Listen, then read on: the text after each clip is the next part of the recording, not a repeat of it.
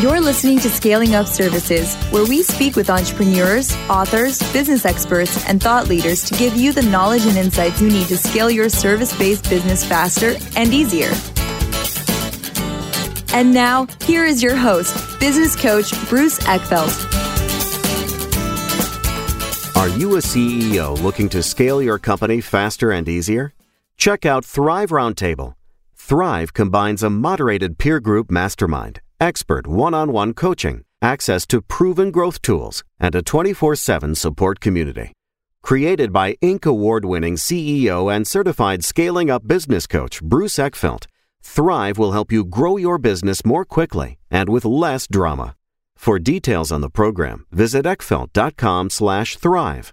That's ECKFELDT.com/thrive. Welcome, everyone. This is Scaling Up Services. I'm Bruce Eckfeldt. I'm your host. And our guest today is Amanda Slavin. She is CEO and founder of Catalyst Creative. She's also author of The Seventh Level. We're going to talk to her about engagement, engaging employees, engaging customers, critical for service-based businesses. We were talking about the fact that for many service companies, their entire value assets walk out of the door every day and hopefully return the next day. So getting engagement right is going to be really key. So I'm excited for this conversation. With that, Amanda, welcome to the program. Thanks so much for having me. And yes, I felt I was laughing silently as you were talking because, yep, they could just walk right out. Your one major asset, your distinct value proposition can just walk out the door. So excited to chat more about how to keep them engaged. Yeah, exactly. So let's start a little bit with background. How did you get into this space? How did engagement become a topic for you? And then we'll kind of dig into the topic and what people can learn from it. Sure. So I have a master's in curriculum and instruction. So I was a teacher.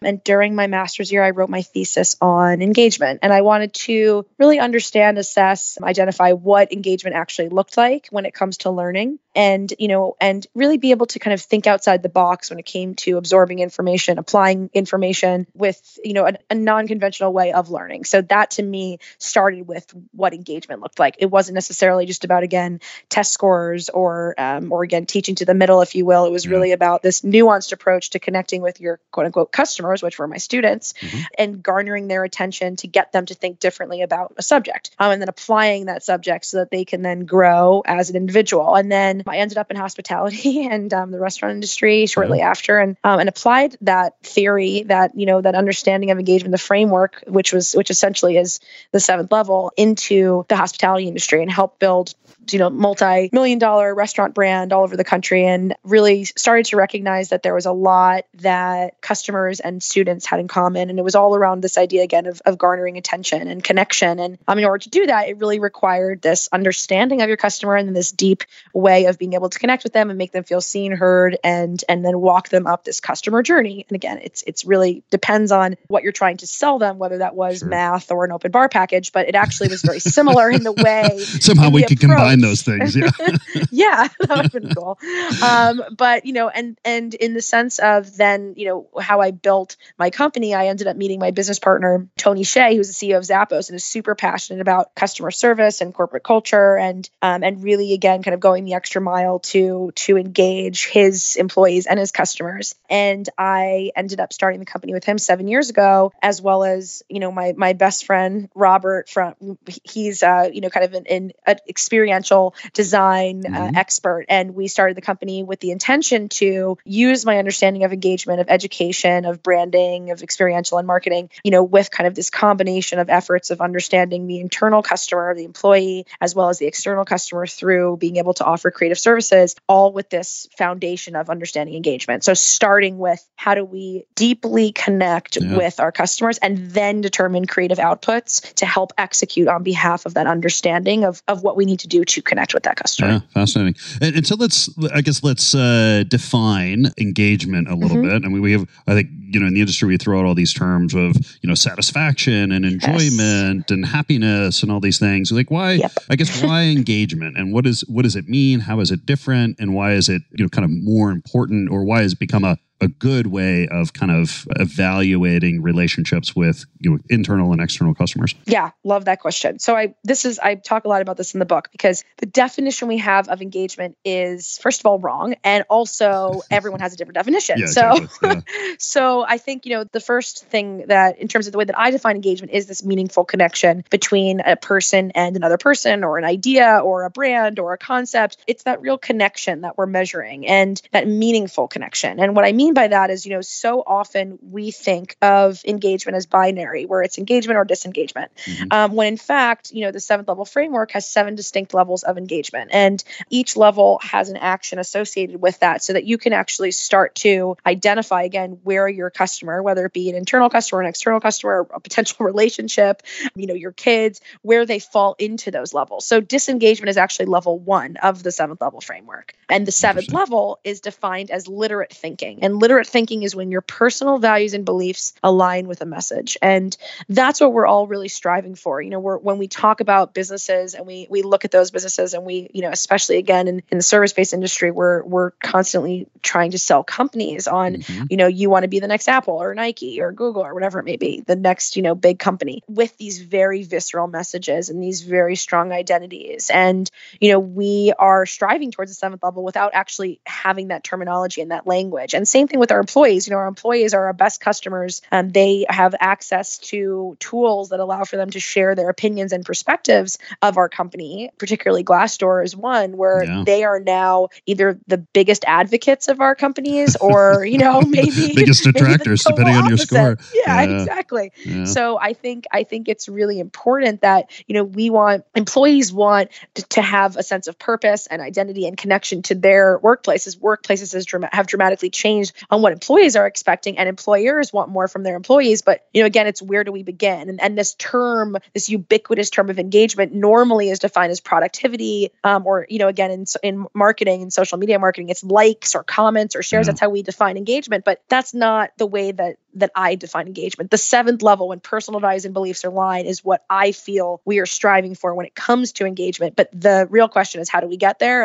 And that's those, you know, 7 distinct levels, being able to climb step by step towards this highest form of connection. Yeah. And so I'm the Glassdoor comment is making mm-hmm. a connection for me, because one of the things that I've kind of discovered or read over time, because I've had several clients who have been frustrated with Glassdoor ratings, and, you know, they get a negative comment. And one thing that I've learned to kind of distinguishes between, you know, just a raw negative comment and a comment that is an indicator of someone who is not a cultural fit. And what I'm finding, or what I've kind of learned over time, is actually negative comments are not bad, particularly when they're characterizing why the type of person who would not be a good fit at this company. Yes. And in fact, I think a lot of people are looking at Glassdoor ratings, and if all they see is positive feedback, they get skeptical. But if they see that, you know, 1 or 2 people who have been like, you know what, I left here or I was fired because, you know, they think this is really important and that's just not something that I'm focused on. If that helps me see what it's like to work at the company, that can actually be a good thing. Yes. And I talk about this all. I love that you're saying this. I also talk about this with Yelp reviews, by the way. Oh, yeah, exactly. Because I guess maybe the idea, which is why I like the engagement term rather than kind of happiness or satisfaction, mm-hmm. because, you know, satisfaction seems like such a low bar. Like, yes. Are you satisfied? It's like, look, okay, yeah, well, yeah, I'm satisfied, so. But I could be a lot better. Yeah, that's the bare minimum. But it's about this fit. It's about a cultural fit, not necessarily about, you know, it being fun. Is this the right place for me? Is this the right product for me? Is this the right company to be working with? And the fact is, it's not going to be for everyone. And the more that can be distinguished, I think the more successful you can have actually kind of this unique, valuable position in a market or from a industry point of view. Yes, 1,000,000%. And, you know, when it comes to the opposite of engagement, I said disengagement's level 1 of these 7 levels. The opposite of engagement is apathy, yeah, exactly. Not necessarily disengagement. So disengagement is defined as when someone is avoiding or idle from the task at hand. That's very different than an apathetic, you know, person. An apathetic person, that's why I use Yelp as an example, is someone that really just wants to, you know, be a hater, to hate. Yeah, and you can tell. Yeah, you could tell on Glassdoor too when someone's just really resentful and angry and spiteful, as opposed to if someone is really trying to give constructive feedback to someone that is looking for a job to help them. That's a very different place that they're coming from. And, you know, level three is frustrated engagement, which is when you want to engage with something, but you're distracted. So, you know, perhaps there was distractions that were limiting for that customer, that employee, and they're communicating those distractions, and they're coming from a place that is, again, productive, not destructive. And I think that there's an opportunity for that. And I'll also say with what you just mentioned around kind of the right fit, the framework, you know, you start with identifying your own seventh level statement. And what that means is before you can connect with someone else's personal values and beliefs, you have to identify your own. Yeah. But that's the beginning. I think a lot of times as companies, we want this simplified version of how to connect with our customers. And we want, you know, this very easy formula where it's like, okay, now we know what we stand for. So here's this like glossy mission statement, and we're going to put it on our website. Everyone's going to know, you know, this is who we are. But you start with your seventh level statement, and then you go through the framework 1 through 7 and use that as a lens in which you connect with others. And some people, you know, might stay disengaged. At the level 1, your job is to identify who is your customer and how are you connecting with them. And then at level 2 on systematic engagement, it's when someone's confused by the messaging. So your job there is to talk, to figure out how are you talking to that customer using your seventh level statement. So it's not changing who you are to fit the needs of who you feel, again, as your customer. It's communicating who you are based on who your customer is. And so, as you just said, again, not everyone is going to be obsessed with you, but it's being able to discern between that apathetic person that's just, you know, again, a hater, and someone that really is trying to help and wants to communicate maybe those distractions that limited them from being their best self in that job. Yeah. So we start with the seventh level statement. Walk us through the 7 levels that we then apply, or we then use to validate or to put this in place. Sure. So there, we broke out the levels into 3 buckets. Okay. Attract, engage, and delight. So the bottom 3 levels are all around attracting your customer. And the whole entire book is broken out into your internal customer, which again, I keep using that as a reference, is employees, and external customer, which is your audience. So you start with disengagement, and the 1, 2, and 3 are for me really around identifying problems that could surface that we're so often ignoring. And we're just thinking that, again, we're going to put something out in the world and we're going to build it and they're going to come and everyone's going to be happy, but that's not normally how it is. Unfortunately. So when, you know, coming up and the framework can be used for a project, it can be used overall, like to assess your culture, but I'll use it in the sense here of just how it works generally. So level 1, disengagement, I've already mentioned, defined as someone avoiding your idol from a task at hand. The framework works where there's an action, questions, and a goal. So perhaps at that level, it could be that, you know, you send out an email to your team and your employees are not responding, or the majority are not responding. And then questions would be, you know, is email the best way to communicate with them? Have I shared why this is important to me? You know, have I created rules around, you know, when and what I expect from employees when I send out an email? And then goals would be to set the guidelines around communication processes. So that's one example of 1 level. Level 2, on systematic engagement, when they're confused by the messaging. This is a lot of the times with employees, particularly in service-based companies that are reliant on client work. You know, the services sometimes change based on the client, which is exhausting. You want to keep the services the same, but then you also want to be able to pay payroll. So you just have to have that balance. So it's extremely important at level 2 that, you know, employees know what their responsibilities and roles are internal to the organization as well as external to clients, and that there's no confusion. And, you know, this is where account managers and project managers come in. This is a huge thing that we've really needed to. We're a fully remote team. We're 10 people, and then we have contractors and vendors based on projects. But, you know, those contractors and vendors and freelancers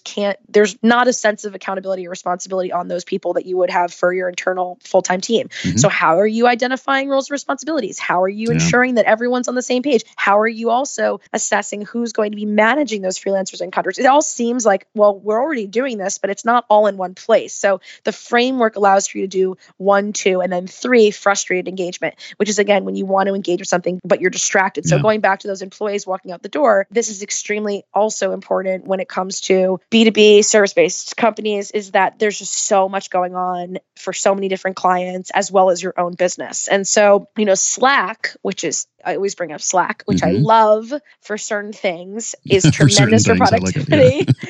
Also can be very distracting when you need to do higher level thinking and really kind of, you know, buckle down and do work by yourself or with one team member, and then you're getting 200 Slack messages. So it's around limiting the distractions for your employees or for your customers at level 3. So that's attract. So once you've been able to attract your customer, whether that be internal or external, you can then start to engage with them and interact with them. And level 4, and I'm mainly focusing on employees at this point, but I could do this all throughout for marketing as well. But for 4, it's structure dependent engagement. And structure dependent engagement is really kind of the traditional work environment with micromanaging. So structure dependent engagement is do this, do that, and then someone does it. So this is kind of the way that, again, I talked about before with social media marketing, like likes, comments, shares, like share this, comment below, like kind of transactional. Exactly. 4 and 5 are very transactional. That's correct. And which is fine. I actually feel the reason why I like this framework is because you're building off of each level. So you're not like building a house on sand, but also, you know, I think sometimes as millennials, I'm like an elder millennial. That's what I call myself all the time. The millennial gap is so big. Yeah, it's like, you know, from like a fetus to like 50. So, you know, I feel that when it comes to millennials, and when companies talk about millennials, I think they really kind of only talk about like this mission, vision, inspirational communication processing without recognizing the importance of you still have to do your work. You still have to get things done. You still have to offer incentive. Like there still needs to be transactions involved if you want it to be a business and not a nonprofit. So 4 is structure dependent engagement. Do this, do that. It's really based on clear call to actions, you know, and you're always going looking at 1, 2, and 3. So who am I speaking to? How am I speaking to them? What am I saying to them? And limiting the distractions so that I can then continue to have them do the job. But sometimes people don't want to, you know, do what you ask of them, and they need some type of incentive. And that's 5. And 5 is self-regulated interest, when you're piquing someone's interest and getting them excited. And that's in an employee standard. It's, you know, commissions, bonuses, vacation days, comp days, like anything that's piquing their interest. Again, it's fairly transactional. When you get to the top 2 levels, you know, the delight bucket, 6 is when you're inspiring someone to set goals to make a difference in their life. So that's when your employees are really starting to think differently about how to build the business and how to be involved in those processes, and how to grow within the organization, not only for themselves, but for the company. And they start to see the company as this malleable, you know, organism, if you will, that they have a way of being able to improve. And then finally, the 7th level, when their personal values and beliefs align, it's when they really become these brand advocates for your company. And that's what you see with Fortune 100 best places to work. And, you know, these top agencies where these people are, you know, wearing the merchandise and, you know, representing the brand on their social media without being asked, or referring other employees, and really staying there for the long haul because they believe in what the company stands for. So that's kind of that entire process. And again, the way it works is, and we have all these free resources on our website, but it's action, question, goal. Identify an action per level, questions that guide you, and a goal to help bring you to that next level, always striving towards that 7th level, that deep, meaningful connection with your customers. Yeah, no, I think it's a great one. I think the one that I see so many companies kind of struggle with, or they make a big pivot around, is when they go from this kind of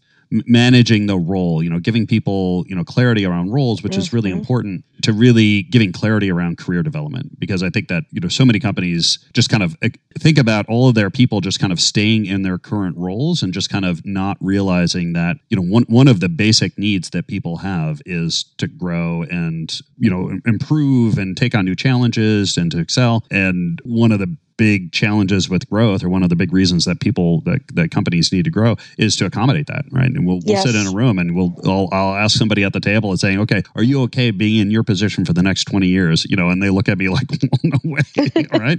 You know, and so then the CEO is kind of like, oh, I get it, right? Like one of the reasons I have to think about how I'm going to grow and scale this business is because, you know, my people want to grow and scale, and they want new opportunities. If I'm not providing it, you know, that means they're going somewhere else. And if I expect to keep them around, I need to create that opportunity. Yeah. And I really like it though, where it's not in the same bucket. You know, level 2 on systematic engagement, confused by the messaging, combating that is clearly defining roles and accountabilities. 6, I mean, that's a huge jump from 2 to 6, is that career development and the personal goal setting and being able to really help the individuals shine and determine what goals even look like and how to set those goals. I mean, so that's a you know, if we bunch them all in the same category, that's when I think we become limited, because we can't discern between, you know, what are the first things that we need to do? You know, what are those first steps? But if we break it out where we're like, okay, 2 is just about identifying, and I can go, this is probably a whole other podcast that we would have to do, because my company operates as something within a corporate infrastructure called Holacracy. Oh, really? Which is self-organization. Yeah. So Tony's like, well, so oh, you do. So Brian's like the one who trained me. Yeah. I know Brian well, very, very well too. So Tony, you know, Zappos is one of like the largest companies that's self-organized. And in the beginning of his investment within Zappos of Holacracy, he offered a few companies to be trained in Holacracy and you know, become self-organized. And I was one of those companies. So I, you know, became fully trained in Holacracy. And we do like Holacracy Light or like Diet Holacracy, like our own version. But when it comes to roles and accountabilities, I do think Holacracy does a great job. And there's, you know, again, I think there's things to be taken from it and there's things that might not work for everyone. But the roles and accountabilities, identifying what, you know, not just having a job title and then assuming that job title means that you know what you're actually doing on a day-to-day basis, but separating that out based on the roles and accountabilities that the organization needs, and then identifying the people that fill those roles is something Holacracy does. Right? Yeah, I agree. I came out of the lean agile space, so I met Brian through those things. But yeah, one of the things I always like about Holacracy and kind of the concepts behind it was being intentional and being very specific around functional accountability and process and discussion and decision making. And I mean, I think that serves companies well, particularly when they're growing and scaling quickly, because the fact is the needs change, right? I mean, the moment you figure it out for what you need today, tomorrow it's going to be outdated, right? So the real power comes in a company's ability to constantly question and change that as the situation changes. And I think a lot of companies just get stuck, right? They get fixed on a way of doing things that ends up becoming their biggest bottleneck as they grow to grow and scale. Yeah. And I think CEOs get stuck. You know, I think that's where I remember Brian saying he really built Holacracy for the CEO as well, because, you know, I say this is a big thing with level 6, where, you know, if you want to inspire someone to set goals to make a difference in their life and in the organization, then you need to create a culture that's conducive for goal setting for the company. And so I don't really understand companies where like the executive at the top makes these decisions, which impacts, you know, all of the people who are then doing the work, and there's no real process other than like maybe a feedback form that allows for the people who are doing the work to make the decisions and actually guide a lot of the, you know, the CEO in a lot of ways. So,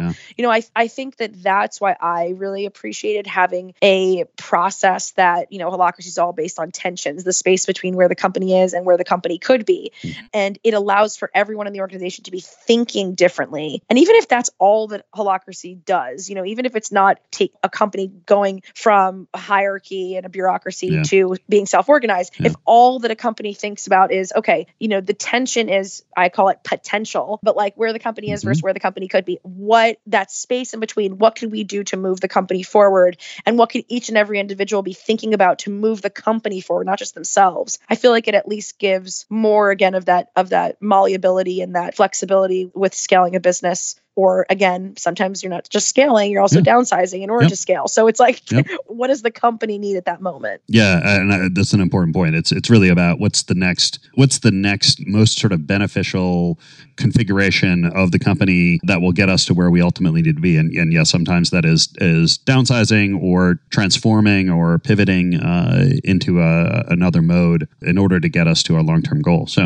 I think one big takeaway for me, for folks listening, is this idea of really kind of evolving from management by kind of proscriptive role definition, like, you know, CEO, leader as, okay, I'm going to figure out what all the roles are, figure out what our services are, I'm going to define all the boxes, and then I'm going to put people in boxes. And that's going to be my kind of operational excellence strategy, you know, to really one more of how do I create a culture of identifying functional needs, identifying those gaps, and then the processes and the culture and the resources that are going to allow people to figure out how to fill those gaps and then evolve themselves through that system. I think it's a really think it's a big change. I'm not sure every CEO can make that. I think there may be a little bit of a challenge for a lot of folks in there, but I think it's an important kind of reframing of what does it mean, to be an excellent leader? What does it mean to be an excellent manager in those kind of high growth situations? Yeah, and I'm like the most type A person ever. So the only way that I felt that anyone would ever be able to get a word in or communicate or share their insights, which I wanted because everyone who works at the company is smarter at something, more than one thing, many things than me, or why would I need them to, work at the company? So I needed to create structures that would really shut me up. And holacracy, it's when the person is talking, it's the person's proposal. It's not all about what you think. And I think that that's extremely important. And I only say that because I talk extremely fast and I'm, very loud and animated and charismatic. And I think those are the leaders that need infrastructures like this more than ever because, it's very lonely. You don't realize you just kind of do it based on what feels normal to you and you just keep going and going and going. But then you realize that there's so many people that want to, and also it's, my seventh level statement is I believe in the power of inspiring and educating. Like I believe that everyone deserves the right to be inspired and educated. So that is the way that I want to work at a company. I wouldn't want a company where I was having to be at level 4 all the time and tell everyone what to do all of the time. Like that wouldn't feel gratifying to me. So I wanted a way of creating an organization that allowed for each and every person to step into whatever greatness that was for them in and outside of the workplace and challenge them to grow as human beings. So that to me is important to me, but maybe it's not important to everyone. Everyone has to identify, again, that seventh level statement. You could do your own personal and your company's seventh level statement to use that as the North Star in which you then make your decisions and determine what's best for you and for your company. Yeah. I'm curious with the leaders and the companies you've worked with as you go through this process, I have to imagine that if you take a company who hasn't really done much of this and you get them super clear on their seventh level statement, you get the leader really clear on what their personal seventh level statement is, that you are potentially in a situation where there's a whole bunch of people in the company that are not aligned to that. How does that come up? How do people deal with that? There's fallout. Yes. We used to run into this at Agile all the time, right? Companies would hire us and we'd come in and do an Agile transformation. And the first conversation I'd have with the CEO is like, look, you have to be prepared for 20 to 30% of your people leaving. If you're not okay with that, we should not do this project. Because if we're really going to do this, it means that we are laying down a new framework for thinking, for working, for operating, for making decisions. And not everyone's going to be okay with that. So I'm curious if you run into that and how you kind of advise or process that with the companies and leaders you work with. Yeah. So I think, again, once you identify that seventh level statement, it should be, I would hope that it wouldn't be so far off from what companies have already been doing, because that would be very scary. And if it is very far off, then there needs to be a full, as you mentioned, like a full reorg around, okay, what is wrong here? And how have you gone so long without understanding, again, this North Star, this like GPS and, what has been directing you thus far? So I think that's kind of a bigger problem. I call it brand acupuncture, like this idea of really, you go into a room. And this is actually why the seventh level was so important to me. And it is so important to me because as an agency, we would get hired for one problem that was on the surface. And so, maybe again, it was like, build us a website, produce an event, create a marketing campaign. But then once we, kind of dove a little bit deeper, we were like, oh, but there's a lot more problems that we're not being hired to solve. And this is affecting us being able to do our job. And so, it's really not setting us up for success or the company up for success. It's like putting really a Band-Aid on much bigger problem. And with acupuncture, it's being able to kind of identify that very specific pain point. So what I've seen is, by using this framework and walking through the process, you're really starting to see where your employees are within these levels. And, 99.9% of the time, well, I will just say 100% of the time, your employees are not going to all be at the seventh level. It just makes no sense. But it's really important and that's where the framework, I think, is a little bit less daunting than if I were to go in and be like, oh, you are really screwed. You have not been living by your seventh level statement and everyone's going to leave. It's more like, okay, so 30%, and we actually have a qualitative and quantitative assessment, like diagnostics that go into companies and say like, like, okay, where are your companies around this issue, this launch, this concept, your mission, your values, whatever. And we can then start to look at, okay, 30% of your employees are, you know, maybe at level 3, or most of your employees are at level 5. How do we get them to 6? How do we get them to 4? So it's really about being able to, again, identify where these individuals are within these levels and then helping them get to that next level, always striving towards the 7th level, but recognizing that, you know, you might not get there with everyone. But the other important thing to note is that those who have reached the 7th level is to keep them at the 7th level and not to lose them and to utilize them in a way that helps you build your business. So it's not just all on you. So those who are deeply engaged, what are you doing with those people to continue to build your business? So even in that company where, you know, maybe there's 20 to 30% drop off, there's probably 20 to 30% of people that are obsessed with what you're doing, but you don't even know where they are or what to do with them. And maybe you're treating them the same way as you're treating those people who are at level 2 or 3. And that's a big problem to me, is we need to have a way of being able to, and also in an unemotional way, non-personal way, like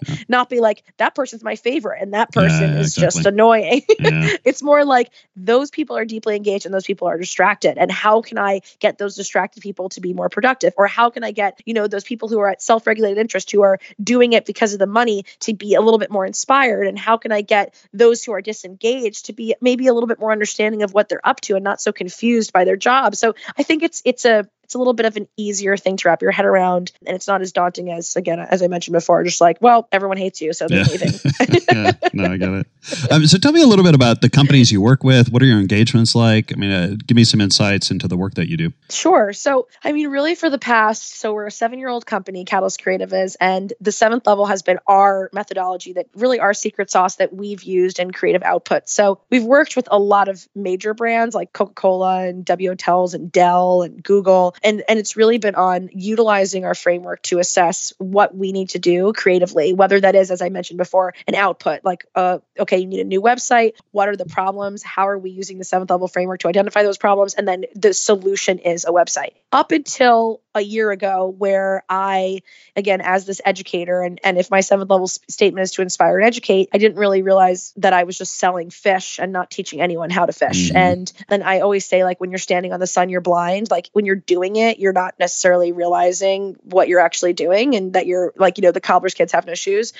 So we really backtracked and we're like, we need to get the 7th level out there and get everyone to understand it and to know about it and to learn about it, as opposed to us just using it for our own ways of being. So we have multiple ways of working with companies, whether that's, again, we have an internal, as I mentioned, a diagnostics tool, if you will, where we work with internal organizations through surveys, through interviews, through this analysis, and really identify where their employees are within this engagement scale, if you will. We have an external engagement roadmap. So we work with companies and we use the framework to say, okay, let's analyze all of the work that you're doing in terms of your external efforts with your audience, and then use this to determine, okay, where's your resource allocation? How much money are you spending at per level? Like, let's say, you know, analyzing a quarter, an efforts over a quarter, and we can actually see, like, you're spending 90% of your budget at level 5, but it seems like your customers are actually at a level 2. So what are you doing to get them from 2 to 3? Why are you spending all of this stuff on influencer marketing, level 5, or sweepstakes, or, you know, promotions, when you should really be focusing on clarifying your message at level 2? So it's being able to create that success roadmap of, like, this is where you should be spending your money. These are the resources that you should be, you know, utilizing in-house. These are the resources you should be outsourcing. And then these are your next steps. And then we also have, you know, one-on-one, more consultative individual packages where we work with, you know, one person, and we say, or, you know, a very small business, and we say, okay, let's use the framework to be able to just give you kind of a smaller package. So, like, what is your 7th level statement? What's your positioning? What's your messaging? How can you start in from the beginning to really make sure that you're coming from this place that is true to what you believe in? And that's more of, again, kind of a hands-on package with one individual. And then the last is, again, we have all of our creative services. So using that methodology to execute. So all of those things I've just mentioned are more like us giving it to the organizations and being like, okay, now you can take this with whatever you want and run with it. But then we also can, you know, use our findings and execute on your behalf, and actually build out a campaign or an experience or a brand, you know, or a website, et cetera. So that's kind of the way that we've worked with companies in the past, and the way we're working with companies in the future. Yeah, that's great. If people want to find out more about Catalyst Creative, about the 7th level, the book, what you do, what's the best way to get that information? The www.seventhlevel.com, and seventh is spelt out. And a friend of mine, Cal Fussman, who's one of the best storytellers I know, he told me that Muhammad Ali always called himself like the greatest instead of the greatest. So he made sure to tell me to always go the seventh level. So that's why we have that dash, because it's really emphasizing the dash seventh spelt out level.com. And you can find out more information about everything there. Great. I'll make sure that's in the show notes, that the dash gets in the show notes. I love it. I love the stories. This has been great. I appreciate your time. This is a great conversation. I think, really inspiring leaders, particularly for service-based companies that are looking to figure out how to increase engagement, really thinking through those levels, really moving beyond the kind of functional role descriptions and moving more into this real satisfaction, focused on people's self-actualization, and what's the inspiration that you can provide them is going to be a much more successful, much more productive strategy. I really appreciate the time. Thanks for being on the program. Thank you for having me. I really appreciate it. Can I add one more thing before we? Yeah. I wanted to also add that I feel this framework is really beneficial for service-based companies to validate the work they're doing to their clients. So to teach their clients about the levels and then use that language. So it's not a he said, she said, or it's not like, oh, well, we just know better. Listen to us. We're making the most informed creative decisions because we know what's going on, rather than they can now use these levels and say like, listen, this is your employees or your customers are at a level 2. We want to get them to a level 3. So I hope that this also empowers these service-based organizations to really use this framework as a common language and teach their clients about this so that they can validate the work that they're doing, which is, it's just so much work. And I would only want this to make their life easier. Yeah. Well, I think any stakeholder inside their ecosystem, you could apply this to, and even nonprofits, people that are looking to, create value or benefit to, lots of different folks, whether they're volunteers or the beneficiaries and investors and donors and things like that. You could really use this framework to think through each one of those. Absolutely. Well, thank you so much for having me. This was awesome. You've been listening to Scaling Up Services with business coach Bruce Eckfeldt. To find a full list of podcast episodes, download the tools and worksheets, and access other great content, visit the website at scalingupservices.com. And don't forget to sign up for the free newsletter at scalingupservices.com/newsletter.